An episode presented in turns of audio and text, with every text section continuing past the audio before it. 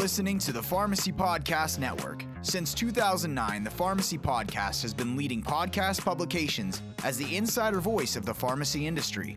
Explore the profession and business of pharmacy through audio. Join us at pharmacypodcast.com or subscribe on Apple Podcasts, Spotify, Google, or any of your favorite podcast directories.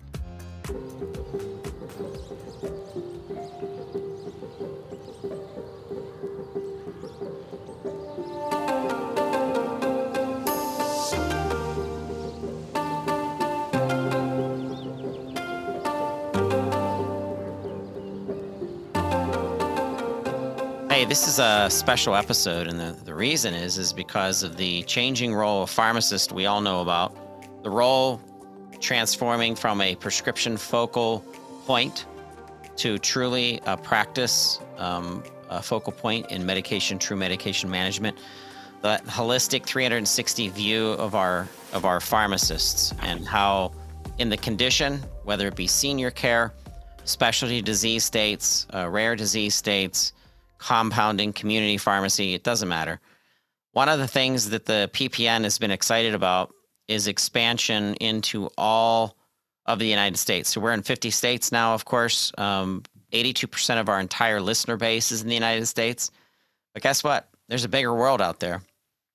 We have 311,000 pharmacists who we serve here at the Pharmacy Podcast Network to give you the best information. But there are some amazing uh, people out there throughout the world. I've met some um, incredible pharmacists in, in Sydney, Australia, in Dublin, Ireland, um, in in Pakistan, in in London, and so today's kind of special because we have a survey uh, that really helps to define and support the professional role of our pharmacists associated with traditional and complementary medicines and this really impacts every pharmacist throughout the throughout the world.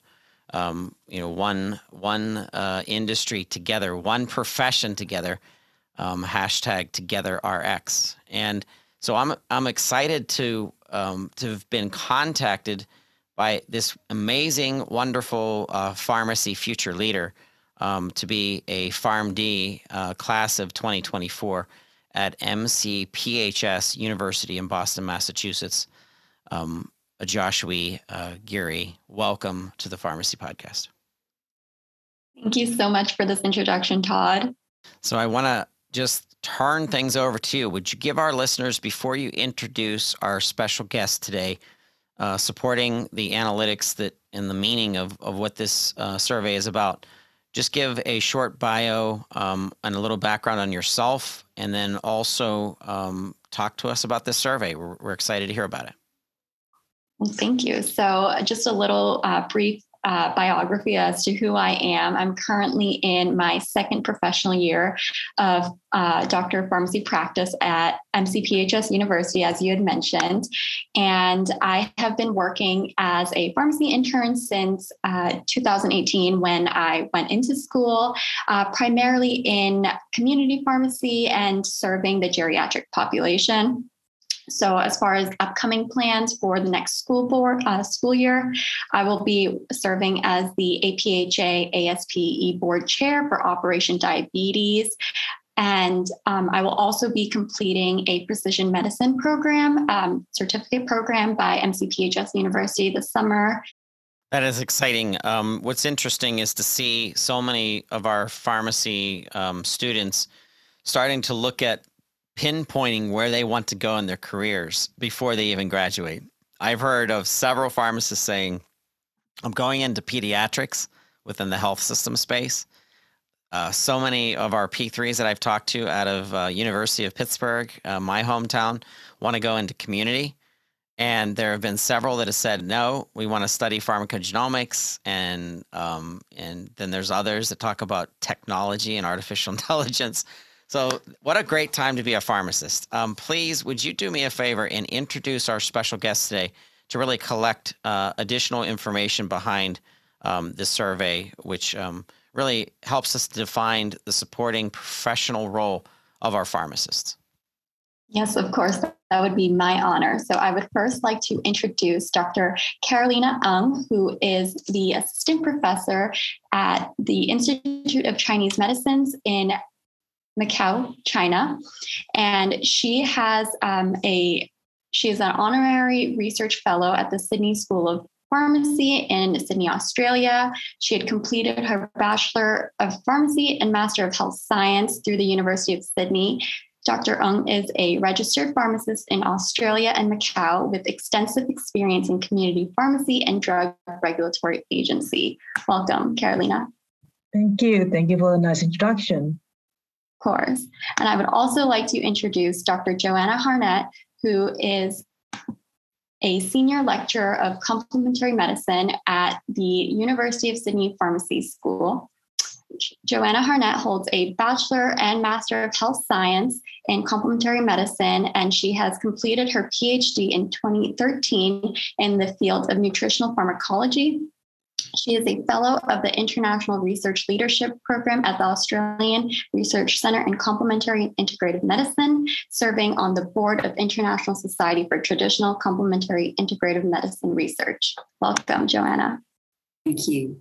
So, I just wanted to say I am very excited to uh, be here with all of you guys to have our long and awaited discussion on the role of pharmacists in traditional and complementary medicine. There's no better way I would like to like spend our pharmacy Friday, as Todd would say. So, before we get into this discussion, I just want to hear from both of you what is traditional and complementary medicine for our listeners? Would you like Would you like to take that, Carolina, or are you happy for me to? Oh, but you to go go ahead first, Joanna.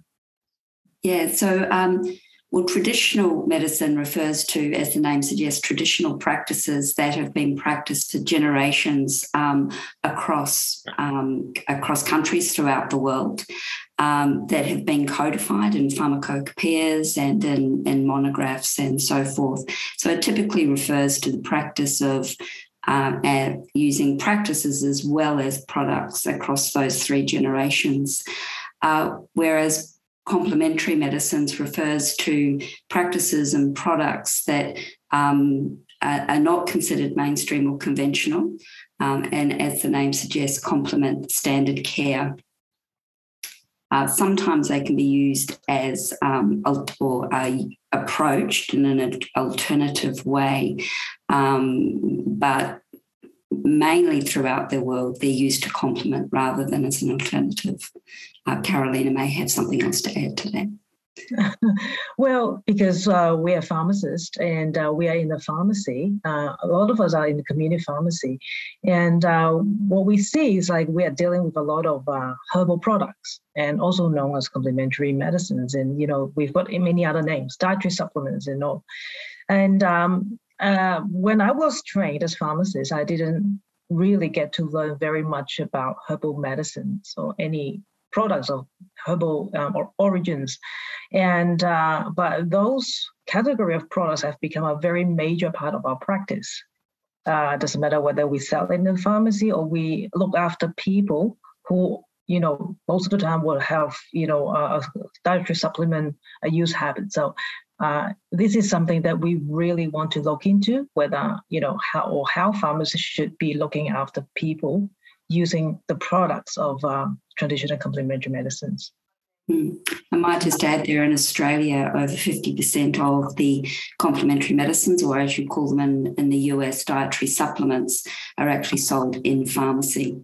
So that hmm. core to the work that Carolina and I have been doing over the past um, eight years uh, is looking at that intersect between the products that are sold and then the professional practice of pharmacy and public health and how those three spheres interconnect uh, in a way that um, ensures they're used appropriately and safely.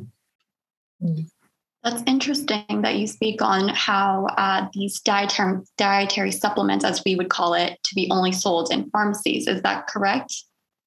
Not only sold in pharmacy, but it is a principal source, and that is what makes it relevant to this discussion um, about the role of pharmacists and pharmacy practice. Yes. Yeah, they're also sold in supermarkets and online retail outlets and a range of other places. Yeah. Okay, thank you so much for clarifying because uh, as of right now, what I've seen the trend is is that while you know traditional and complementary medicines as what we would refer to as dietary supplements be sold in pharmacies i feel like there has been an inclining trend in the united states of uh, these to be sold over um, online from many vendors. And it's interesting because at that point you are risking the patient of um, not having some sort of consultation or um, expert advice as to how to take um, this dietary supplement um, you know any sort of adverse effects that may they may see uh, any sort of disease states that they may have that may um, alter uh, their course of therapy. So thank you for bringing that up I think access is a really important point, um, Ojaswi, is the way in which people access medicines will um, clearly impact the information that they may uh, receive. And sometimes that information um, may not be enough for those things to be used, as you say, appropriately and safely. So, yeah. Thank you for that. So, I guess next, going on to uh, this topic of traditional complementary medicine, I wanted to understand from both of you, you know, for formulating this survey, how did you both get involved in traditional complementary medicine? Well, um, I'll go ahead first. we we started this uh, work, this project, uh, a long time ago.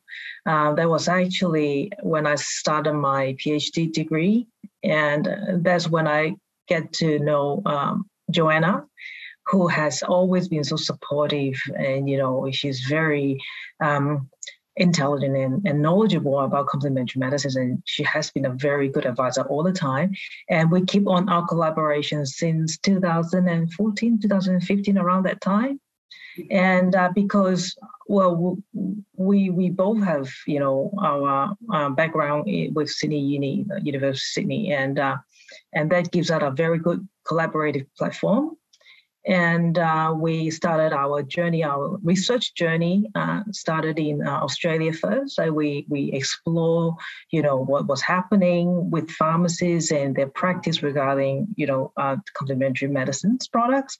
Um, and then it took us another two years before we move on to, you know, other countries. We we we we keep on, you know, um, uh, continue our research, and we continue to expand our scope of research uh, in terms of you know our location uh, from Australia, and then we it to China, and then later to the U.S., and then now we are involving you know at least 15 countries to go, to to go on board uh, with this survey study, and we're just trying to picture what's happening with the pharmacy profession uh, around the world, or you know as many in as many countries as we can you know get in touch with, and see, you know, how we are dealing with this, you know, across the, the, the board.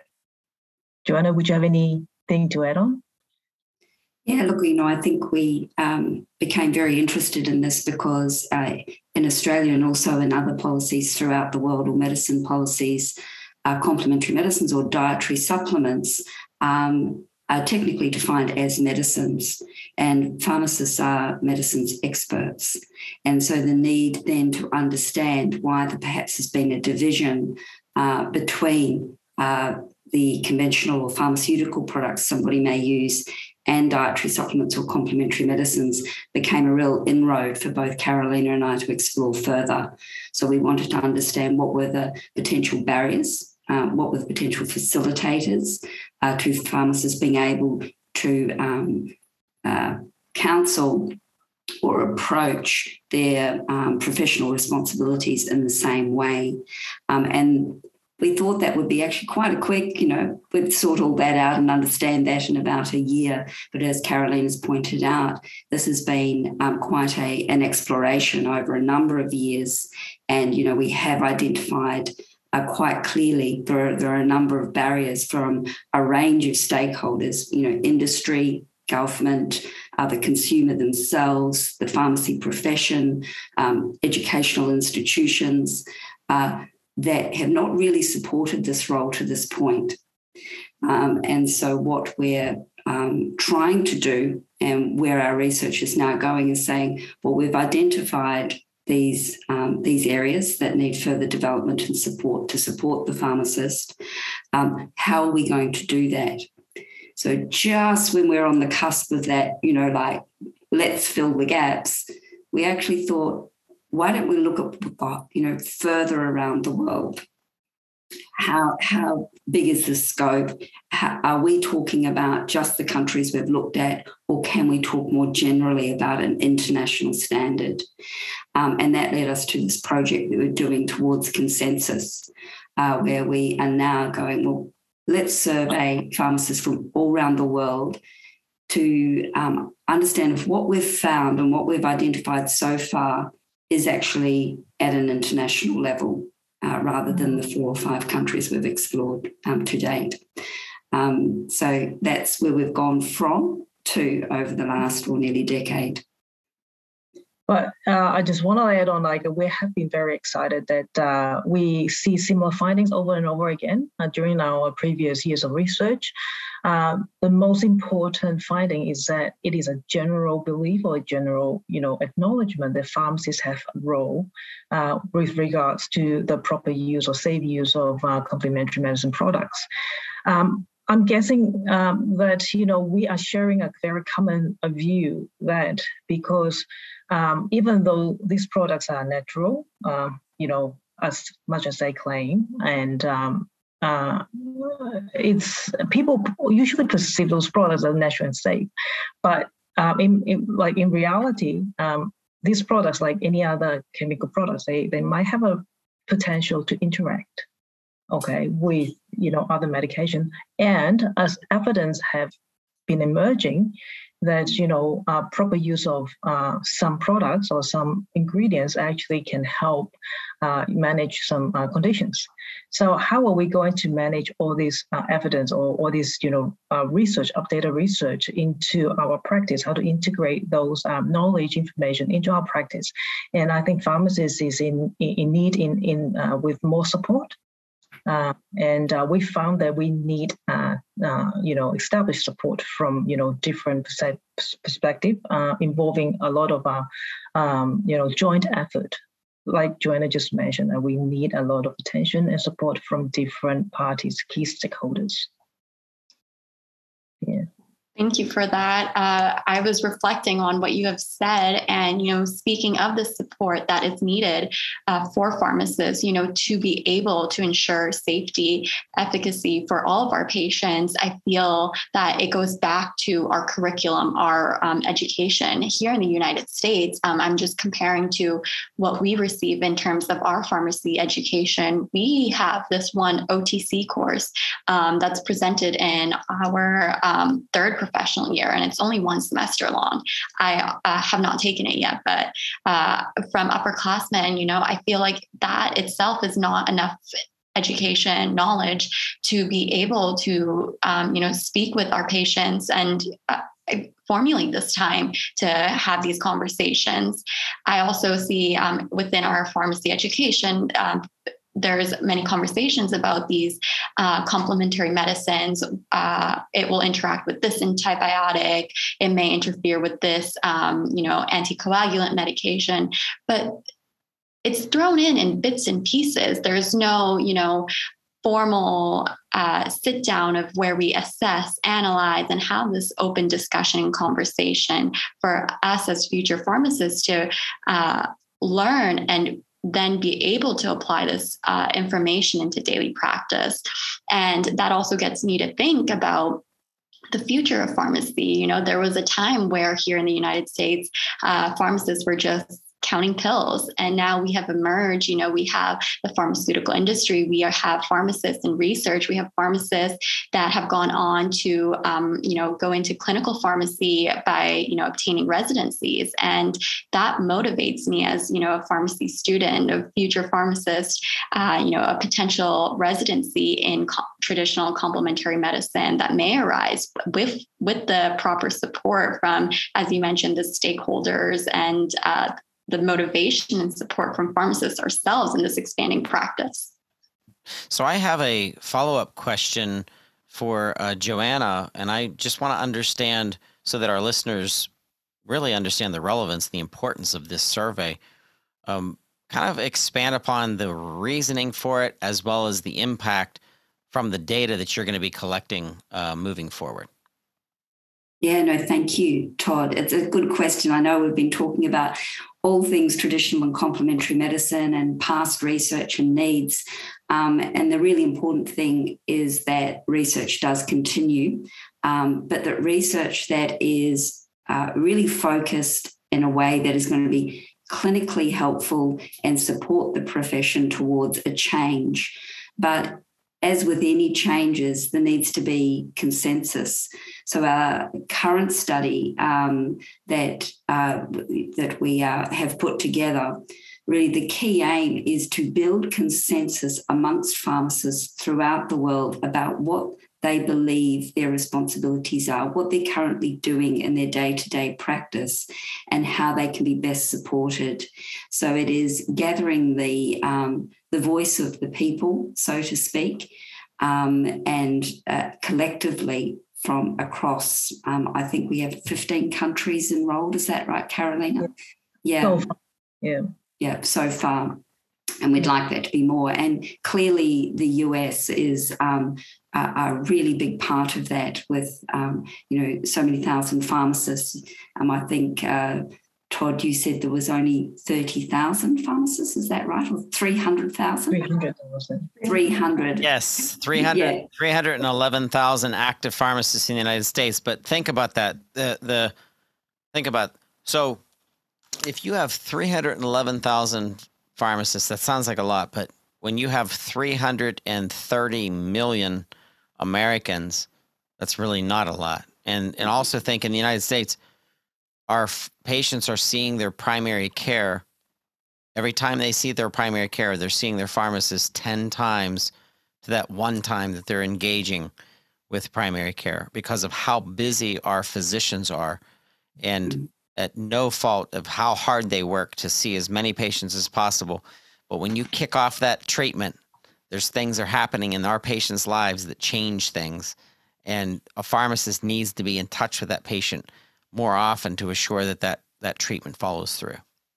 Yeah. So um, if we have pharmacists serving 330 million people in the US alone, when we um, extend that on a global level, and then we look at what it is we're asking, and that is around, you know, the use, um, how pharmacists intersect with their uh, patients on a day-to-day basis around another form of medicine that is, you know, in the past may not have received as much attention. Um, we only need to pause for a moment to reflect on the importance of that um, and the importance of getting this um, this area developed. Um, and it's not just to keep patients safe. That's obviously key to it, the person centeredness.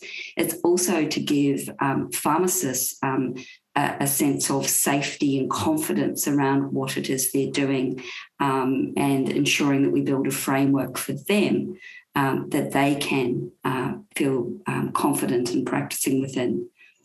Um, Caroline, would you like to add or take away anything from that? No, no, no. I think you said it beautifully. And uh, from what we can see from all these uh, uh, experiences uh, when we're dealing with uh, previous research, was that uh, with any type of pharmacy practice, professional practice, we really need to set a standard or uh, to set our tone or level expectation, not just for for ourselves to to you know to follow to be you know aware of, but uh, to, to a greater extent is for the consumers of the patients to have a certain level, standard level of expectations, like what they can expect from pharmacists or what the doctors can expect from the pharmacist when, when it comes to, you know, the safe use of complementary medicines.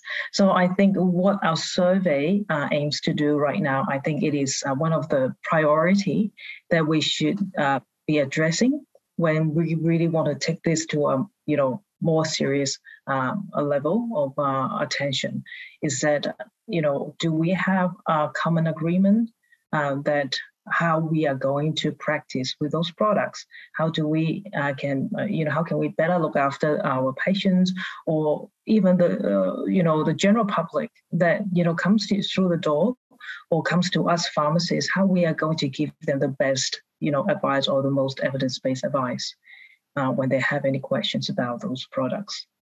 Mm. Yeah.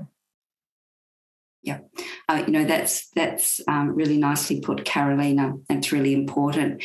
Um, I think the other thing I'd really like to re- reiterate to the audience is this is a ground up approach. Um, and you know it always disappoints me um, when I see a top-down approach to regulation around a particular profession.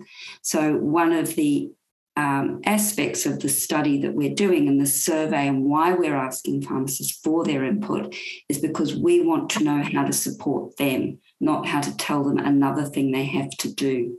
Um, and I think that's very important. Now, I'm not a pharmacist myself, I'm a pharmacy educator around complementary and traditional medicines. But my observation is that pharmacists are very, very busy people and they have to know so much and we don't want to put more pressure on them. But what we want to do is actually take that pressure off. And as Caroline says, give them a, a, a clear understanding of standards and expectations um, that they themselves set through the study that we're doing. Um, so that is our, our, our philosophical approach uh, to, to this project. Yeah, and we usually we also uh, follow up with uh, questions about you know what specific support they need, whether it be you know more education during the undergraduate program, like uh, the basic training, or on the job training, like a continuous profession development.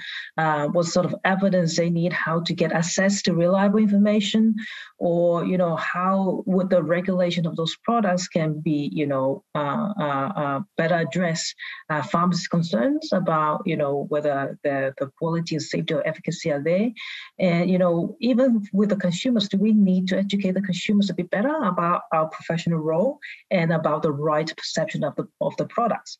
So we, um, from the previous or from the current studies that we're doing, that we we are learning a lot about, you know, what are the challenges the farmers are facing, and what could be all these, uh, you know, enablers or facilitating factors that, that we need to be, you know, pay attention to.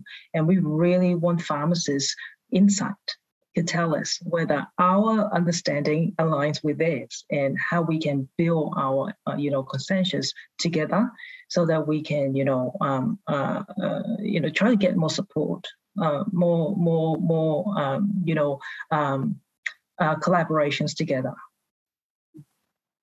Yeah.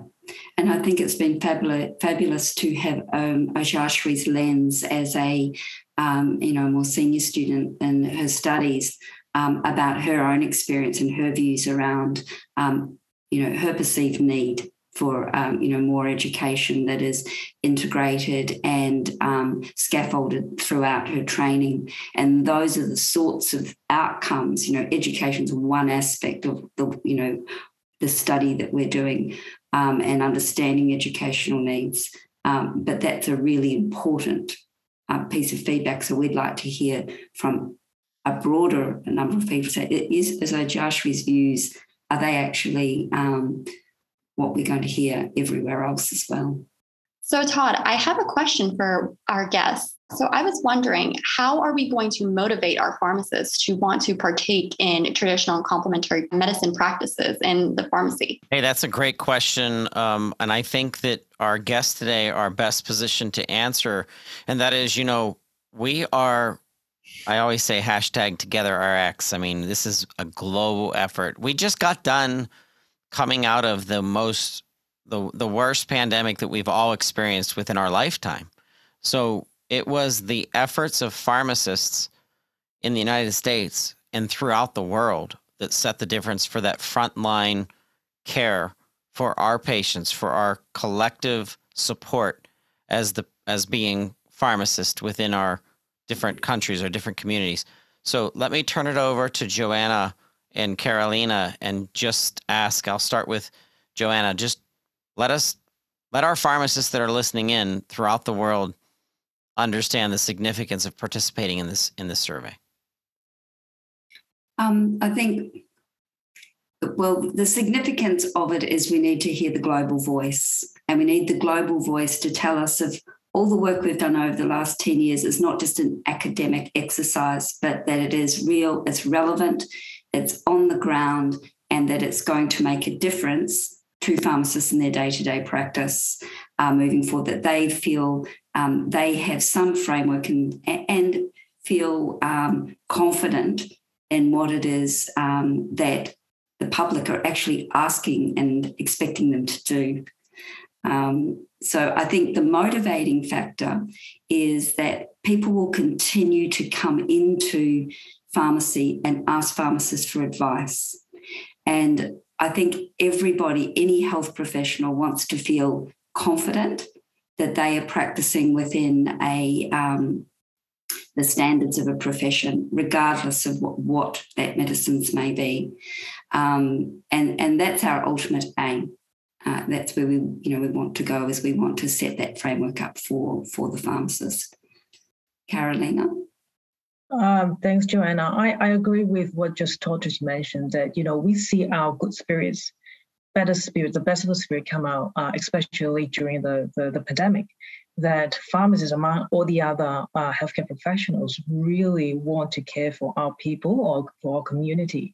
And we really see that the, the proper use of uh, complementary uh, medicine is really a public health issue because it really goes back to a great portion of uh, the community that a lot of people are using them. A lot of people may not be aware of all the, you know, um, evidence, current evidence about those products. And, you know, pharmacists, as we always do, how we really protect or care or be the custodian that we have always been. Uh, doesn't matter whether it's prescription medicines or complementary medicines, and how are we going to step up and I think we need to know that that every pharmacist care, and uh, we hope that the survey can, you know, help to bring pharmacists together closer to this topic. And I think uh, there's another purpose of why we're doing the survey. Yeah, you're right, Carolina. And, and you know, my experience has been traditional and complementary medicine. You raise that at a dinner party, and you know, it might be called dietary supplements in the US, right? You are going to get very polarized um, emotional responses that aren't always rational. Um, so, what we would like to bring together, and that can be actually from, from health professionals as well, is we'd like to bring it into a rational place as well, um, into, you know, what are they? They're being used. It needs to be addressed, and pharmacists can do this together um, as custodians of medicine. Well, thank you so much for that, Joanna and Carolina, for you know enlightening us and including us in your survey uh, to you know further provide consensus towards pharmacists' role in traditional and complementary medicine. Mm, we really have to thank you and Todd. Yeah, thank you for the platform. No, thank you, thank you. You're doing the work. You're do you're the diligence. You're the people out there helping to guide our pharmacists to to be empowered through the data that you're gonna you're gonna collect. Hey, I want to give a shout out to um to o, Ojaswi and and just just tell you how impressed I am with you as a future pharmacy leader and taking some initiative. That and that's just it. If you don't take initiative to really, you know, move our profession forward and what the pharmacist's role actually is within so many sectors of medicine, um, behavioral health, addiction, um, you know, obesity, heart disease, liver disease. I mean, I, pediatrics. I could sit here and list opportunities for pharmacists to stand up and to represent the expertise needed as the medication experts infusing their intelligence into the modalities of treatment and care that is the quarterback of the physicians. We don't want to be physicians. Physicians, you are special people that we serve, we serve you to serve our patients, but we're the medication experts, and the pharmacist want an opportunity to help our patients, and all we need is that collaboration. So hashtag TogetherRx. Be on the lookout for our our next collaborative episode. I want to thank so much Carolina and Joanna for being part of this and everything that you're doing.